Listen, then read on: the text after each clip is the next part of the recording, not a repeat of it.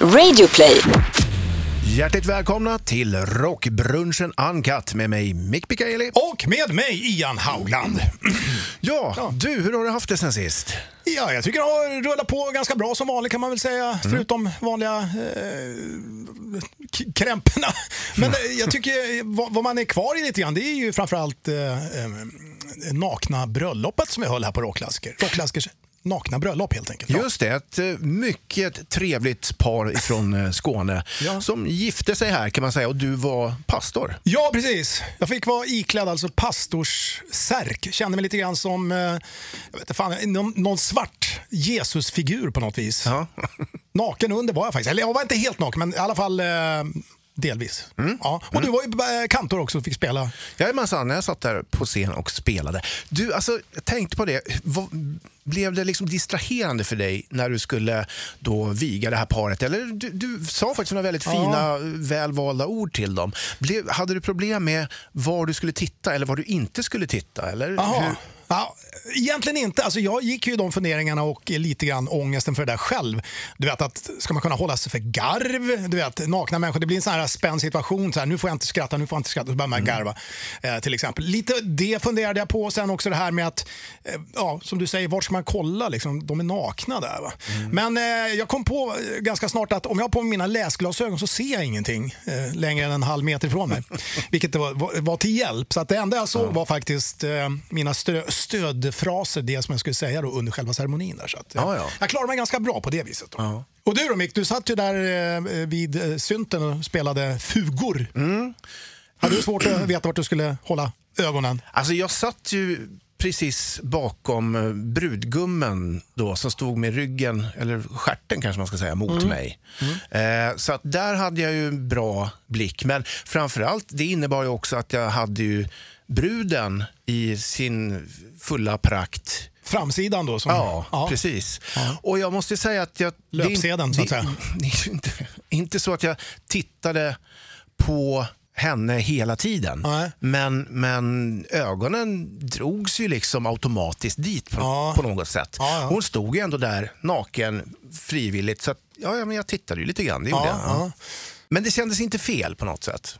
Nej, Tycker, jag- alltså, jag, jag kände inte att det var fel. Jag kände att det var ganska naturligt att man ibland tittade på dem. Och självklart är det ett par nakna bröst och en, ja, en hel kvinnokropp. Så det blir lätt att, att, man, att man tittar dit. Ja, men alltså, jag, jag tror, egentligen så är vi ju vi är födda nakna inför skaparen, eh, alla människor. Och, eh, jag skulle ju tro att vi, det är väl där någonstans det hela började. Så att det är väl eh, reptilhjärnan som talar sitt tydliga språk där. Att man, det, man kanske känner att det är lite bara avspänt och naturligt på något vis. Jo, men det kanske finns andra tillfällen när ögonen drar sig till en, ett speciellt ställe på en annan person. Ja, ja. Inte nödvändigtvis för att de är nakna utan kanske för att de har något speciellt, ett, låt säga ett stort födelsemärke eller en vårta någonstans i ansiktet eller Ja, är vindögda och sådär. Liksom har du... Brett mellan framtänderna, eh, ja, vad det nu kan vara för någonting. Ja, Ja. Eh, alltså, ja, det där är ju lite, det är lite svårt. För att jag, jag kan känna så här också, om man tittar bort, om en människa liksom har, låt säga att han har en stor jävla vårta på kinden som ser ut som ett körsbär som håller på att explodera. Om man då liksom tittar bort så här lite medvetet, då kan ju det också tolkas som att, aha, nu vill han inte, nu vill han inte titta på mig för att han störs av den här eh, du vet att det blir en antigrej sådär på något vis. Va? Självklart är det ju svårt att liksom... eh, Men jag brukar faktiskt stålsätta mig i de här lägena när det är just eh, såna här skönhets skavanker eller vad vi ska kalla det för. Liksom. Jag brukar alltid titta på nästippen faktiskt. Jaha. För då, då, är det ju liksom, då har du fångat blicken i centrum. Liksom. Så det spelar ingen roll om det, vad det är som växer och gror och droppar och Ja, vad som är skevt och skankt runt omkring. Liksom. Ett annat scenario är ju om du till exempel har en väldigt storbystad kvinna eh, med en, låt oss säga en ganska djup urringning. Ja, ja tack. Ehm, Fortsätt. Ja. Nej, men hur gör du då? Om du, om du så säga, in, inte bara att du går förbi henne, du, du, du ska prata en stund med den här människan. Mm. Låter du blickarna gå ner och låter henne se att dina blickar går ner mot behagen, mot eh, dek dekolletaget. Jag säger så här, om dekolletaget eh, visar mer än det döljer, så att säga, om det, ja, du vet, så att man verkligen ser att det här är ju ett, ett riktigt toast rack. Liksom. Då kan jag nog faktiskt eh, tillåta mig att titta. faktiskt. Det, det, det, för då antar jag att då, då vill de väl att man ska kanske titta på vad som är på eh, utställningen. så att säga. Va? Eh, faktiskt. Och, och, men det är klart att, ja, det är lite känsligt också. Samtidigt känns man, känner man sig som en gammal snuskgubbe givetvis när man tittar på det. Men jag tror mm. inte att tjejer som stolt visar upp det på det där viset, jag tror inte de, de skäms inte över det. Jag tror inte de är så knussliga på det. Nej.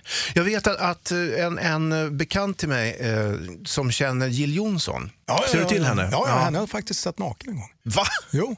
Jo, men, jo, vi spelade på, på ett företagsfest för länge sedan. Ja. Och eh, jag ska gå in i omklädningsrummet eh, visste inte exakt vart omklädningsrummet låg, så jag bara tog, ja det ligger där borta, var någon som pekade. Okay, så jag gick till, slet upp dörren, då står Jill Johnson där precis och ska byta kläder.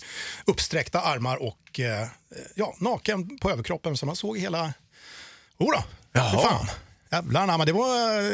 Eh, och det var jag vet inte, jag, jag hasplade väl ur någonting så här att oj, jag ber om ursäkt. Ja, det var ingen fara, tyckte hon. Så här. Hon var jättetrevlig och log brett. Och, och stod fortfarande liksom så? Ja, du vet. Och bara stod två. Oj, oj, oj, oj, oj. ja. Arla mjölkcentral, kom och mjölka. Ja, ja. Nej, okej. Får jag backa tillbaka lite till ja. det jag tänkte säga? Men, men vad kul att du har sett eh, henne naken. Det tycker jag också. Mm. Faktiskt. Eh, fan var jag någonstans nu då? Tappa, tappa tråden där? Ja, ja, ja. totalt. Eh, jo, men jag vet att, att hon vid något tillfälle när eh, min kompis eh, stod och eh, pratade med henne. Och de hade stått och pratat ett, ett, tag, så efter ett tag så sa hon Hallå, här är ögonen. Ja, ja. Liksom, titta med ögonen, inte här. Liksom. Men det är lite skönt liksom, med, med, med folk som, som tar det på ett sånt sätt. Igen. Ja, det är eh, en lösning med den här problematiken kan ju vara att tjejen då liksom att eh, med gravt eh, dekolletage målar två ögon, en på varje tutte liksom. Och så har man ett par solglasögon med, med, med, med, med två tuttar på liksom. Så att... ja, det är en jättebra Hur? idé. Ja. Men då måste vi försöka sälja in någonstans.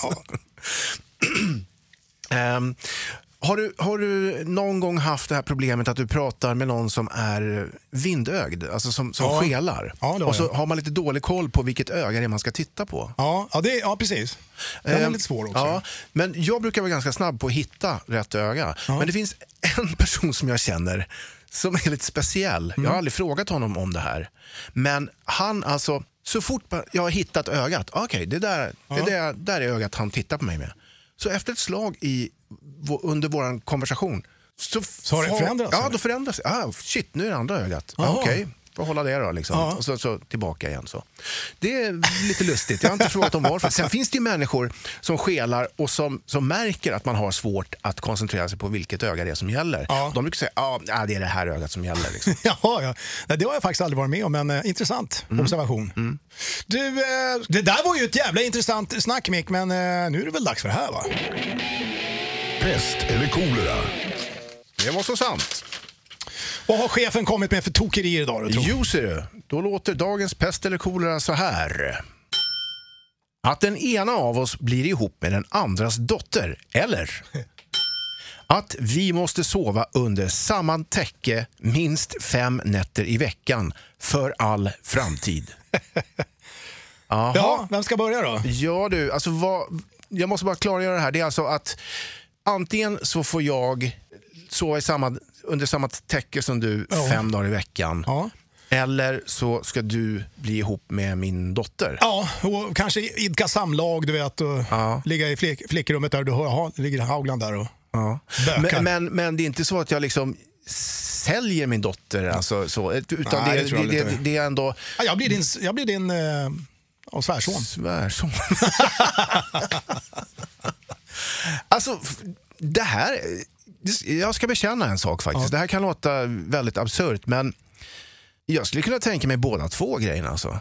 Jag, ja. jag, tycker inte att, att eh, jag skulle inte ha något emot, jag skulle kunna sova under samma täcke som du fem dagar i veckan. Alltså ja. det är klart jag skulle kanske sakna min tjej och sådär men... Ja. men det jag är rätt mjuk och fin. Jag brukar raka, på brö raka bröstet också. Så att Aha. Ah. Så att eh, liksom- nej, men alltså, och sen så tycker jag, jag tycker du är en fin människa så att på så vis skulle det liksom inte vara så farligt. Jag, jag ser inget ont med att du skulle vara tillsammans med min dotter egentligen. Det skulle vara roligt att kalla dig för svärson också tycker jag. Ja, svärfar. Svärfar Mink. ja, jävlar vad bisarrt. Ja, nej men alltså, ja, men du måste ju välja något nu då. Okej, okay. ja, då väljer jag att, att eh, att du blir min svärson. Okej. Ja. Så slipper jag liksom ligga där. Ja, och gnidar mot mitt nyrakade mansbröst. Ja, Ja. Trevligt i och för sig. Ja. Nej, men vi har ju faktiskt, eh, bara som en parentes, vi har ju delat säng vid ett antal tillfällen med Det har vi faktiskt gjort. vi, Inte bara rum, utan även säng faktiskt. Ja, precis. När vi höll på att spela in Final Countdown-plattan va? Just det. Och vi hade våran avslutningsfest där. Vi delade hotellrum, hade avslutningsfest. Och det sista vi gör, du och jag, innan vi går och lägger oss, det här var ju ett dubbelrum då från början givetvis. Det är att vi tar ett varsitt eh, sånt här tandborstglas, stort jävla dricksglas med vodka. Ja, den skulle ta slut helt Ja, enkelt. precis. Eh, och, eh, Skål jag- sprit sa vi Ja, bara. Vi var ja. redan apfulla. Ja, vi kunde inte säga annat än skålsprit. Nej. Och på morgonen så vaknade jag av att det känns trångt vid fotändan och där Ja. ligger Ian Haugland naken i fosterställning Ja, precis. och sover. Jag, jag, jag vaknade också till där och eh, tänkte fan vad trångt det var. Så tittade jag och då ser jag min säng alldeles bredvid. Mm. Då inser jag att jag har ju krypit över till dig och lagt, eh, lagt mig där för att jag spydde ju ner hela sängen i, i, i, eh, i sömnen. Alltså jag hade ju kunnat gjort en rock'n'roll, ett rock'n'roll-sorti där förvisso. Men eh, så att det var ju därför, och då hamnade vi i samma säng där. Mm. Sen tror jag att vi, jag tror vi också någon gång sl- slut på 80-talet delade hotellrum. Då hade vi ju faktiskt två tjejer på rummet också som vi, eh, jag tror, idkade vi utbyte? Ja, det minns jag faktiskt inte. Jag vet att jag var fram och kände lite grann på din i alla fall. Jag tror att du på, kanske, på min vad? alltså på, på din tjej. Alltså, ja, ja, på min tjej. Ja, Ja. ja. Ja, Ja. ja. ja, mysigt. Ja, jag tror att det var lite kul. Ehm, det var en lång parentes det där, men i alla fall. och sen att du skulle då vara, att jag då skulle bli din svärfar. Ja, men jag känner ju precis samma sak. Alltså, jag, fan, jag kan inte tänka mig en bättre eh, pojkvän eller man till någon av mina döttrar. De behöver någon, en trygg hand, en, en trygg man som kan ja, ta hand om dem helt enkelt. Så att, eh, ja, jag säger väl detsamma då. Ja. Välkommen i familjen. Detsamma. Det här är listan. Ja, visst är det dags för listan här i Rockbrunchen och dagens lista lyder enligt följande. Några av tidernas hårdaste filmrepliker. You are not a god. Why don't you pull the trigger and find out? Och det här var ju alltså en, ett, en dialog får man väl säga eh, från filmen Young Guns eh, 2. Ja, med eh, Kiefer Sutherland och vad heter den andra? Eh, Emilio Pison. Estevez. Just det, just det. Som jag upplevde, han försvann lite grann. Det var liksom, han gjorde ett antal filmer men Ja, precis. Jag tror att han har regisserat. Han har gett sig in på regi väldigt mycket de senaste åren. Vad tycker du om själva eh, repliken som sådan? Jo, men alltså det, det är ju, den är ju rätt skön för att någonstans handlar det om att det är en av dem som har det mentala övertaget. Ja, och den, den andra vill liksom på något vis för sig själv bevisa att det inte är så. Men genom det han säger så visar han ju att han tvivlar lite grann. Va? Ja, och det gör att, att den andra får ännu mer övertag och kan säga det här. Why don't you pull the trigger and find out? Vi går vidare. You sure you're ready for this? I'll do my best. Your best. Losers always whine about their best. Winners go home and fuck the prom queen. Ja, det, där var, ju- det där är ju alltså från, från eh, The Rock med eh, Nicolas Cage och Sean Connery. Och det är ju Sean Connery som säger den här repliken med sina speciella S. Jag gillar de där. Han- Han låter så jävla speciell. Alltså. Ja. Och sen tycker jag att det, alltså, jag, jag upplever också att Sean Connery, jag förknipp, förknippar inte honom med den här typen av karaktär. Han är alltid, för mig, lite, eh, lite så här mera gentlemanaktig på något vis. I den här filmen så är han ju en riktig, en riktig jävla hårding. Va? Mycket bra. Vi går vidare. Jajamän. Go ahead. Make my day. Riktig klassisk filmreplik det där du. Ja, ja, Dirty Harry, eh, Clint Eastwood. Brorsan kommer jag ihåg, han introducerade mig till eh, Clint, Clintan och Dirty Harry. Det var ju det hårdaste man kunde kolla på på, på 70-talet. Vet du. Ja, och det det är lite skönt också, för jag har alltid föreställt mig, alltså när jag tänker tillbaks på filmen så ser jag då Clint Eastwood säga de här coola replikerna med en jävligt mörk eh, röst. Men han har ju en ganska len och vänlig ja, röst. Liksom, så han bara säger de här dräpande kommentarerna med en skön, snäll, vänlig stämma. Liksom. Det är en jävligt skön motsägelse på något vis. Samtidigt som han drar fram den här jävla luftvärnskanonen till pistolen, en Magnum 44. Den är hur jävla stor som helst. Alltså. En riktig tidlös klassiker det där du. Here's Johnny. Stenhårt eh, det där du. Mm, The Shining. The Shining. precis. Riktig jävla favoritfilm. Alltså, vilken, vilken psyk-thriller det där är. Mm. Eh, Jack Nicholson mot Shelley Duvall. Ja, just det. Och jag hörde eh, någonstans där att Stanley Kubrick, Regissören, ja, just det, han, han eh, tydligen då, alltså eh, mellan tagningarna så psykade han henne, eh, hette hon skådespelerskan här? Ja. Shelley. Ja, just det. Eh, stressade upp henne och gjorde henne extra nervös bara för att hon skulle bli så här, extra trovärdig i, i själva filmen. Ja. tror han lyckas rätt bra där. Verkligen. Ja. Ja. det är starka scener.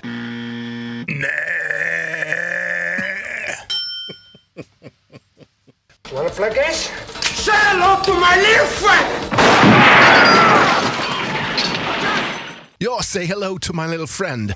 Eh, och den lille vännen var alltså då ett något djävulskt maskingevär. Jag kan inget om vapen, men det var kraftig bössa han hade i handen där. Den gode Al Pacino från filmen... Snövit som han var också. Ja, från filmen Scarface. Just det här i slutscenen så sitter han med fan en hel hög, jag skulle säga en Fem kilos högen. Ja, fem kilos hög med kokain.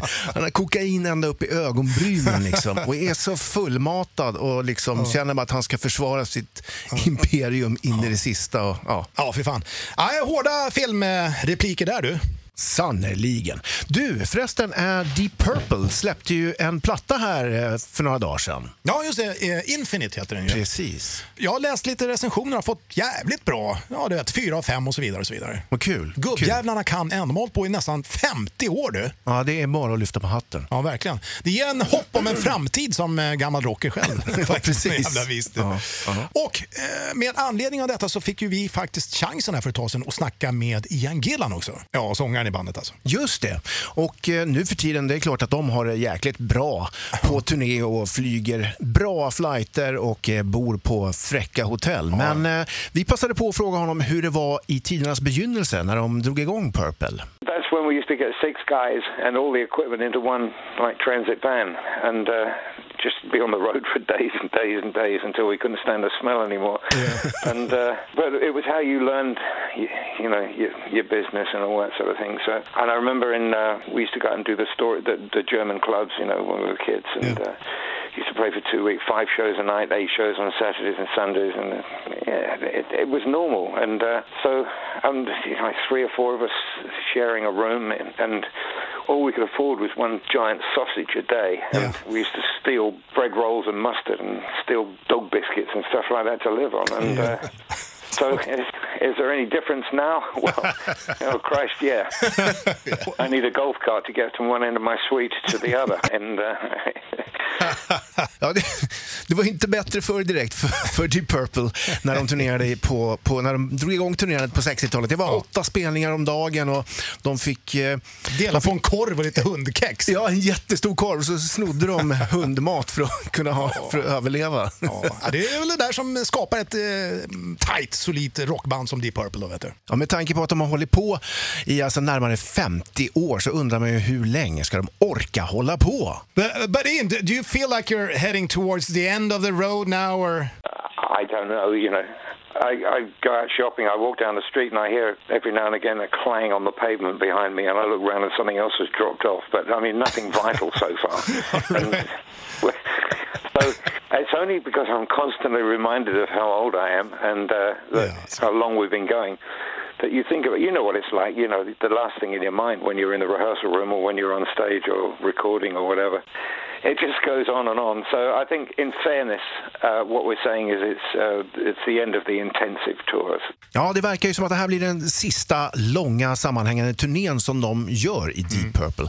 Fortsättningsvis så kan de tänka sig kanske göra enstaka festivaler och eh, Ja, det är precis. Jag kunde ju fan inte hålla mig heller Mick, eh, i och med att jag hade Ian Gillan på, på luren. Jag var ju tvungen att göra ryktestestet också.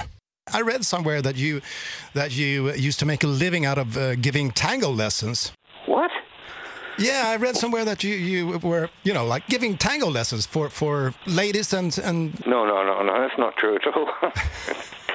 no, no, no. What? I used to dance. I used to go to ballet. Um, no, my grandfather was an opera singer, and my uncle was a jazz pianist. My grandmother was a ballet tutor.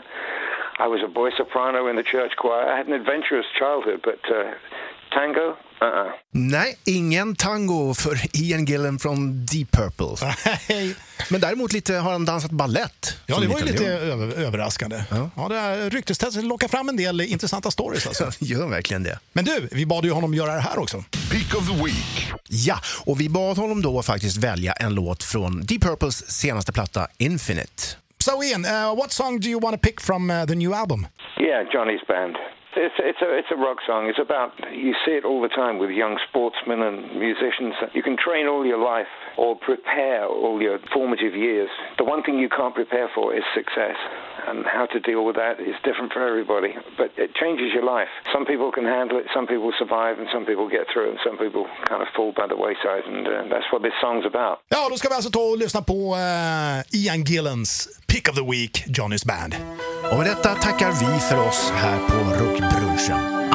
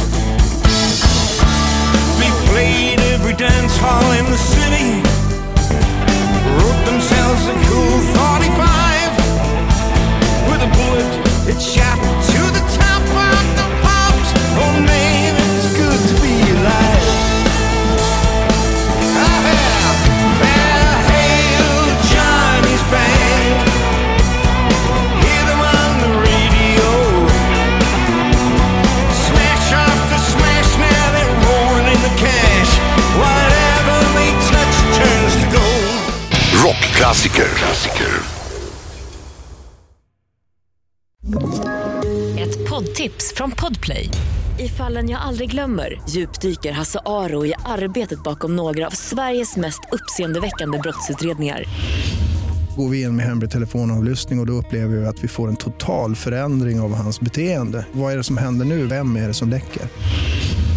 Och så säger han att jag är kriminell, jag har varit kriminell i hela mitt liv men att mörda ett barn, där går min gräns.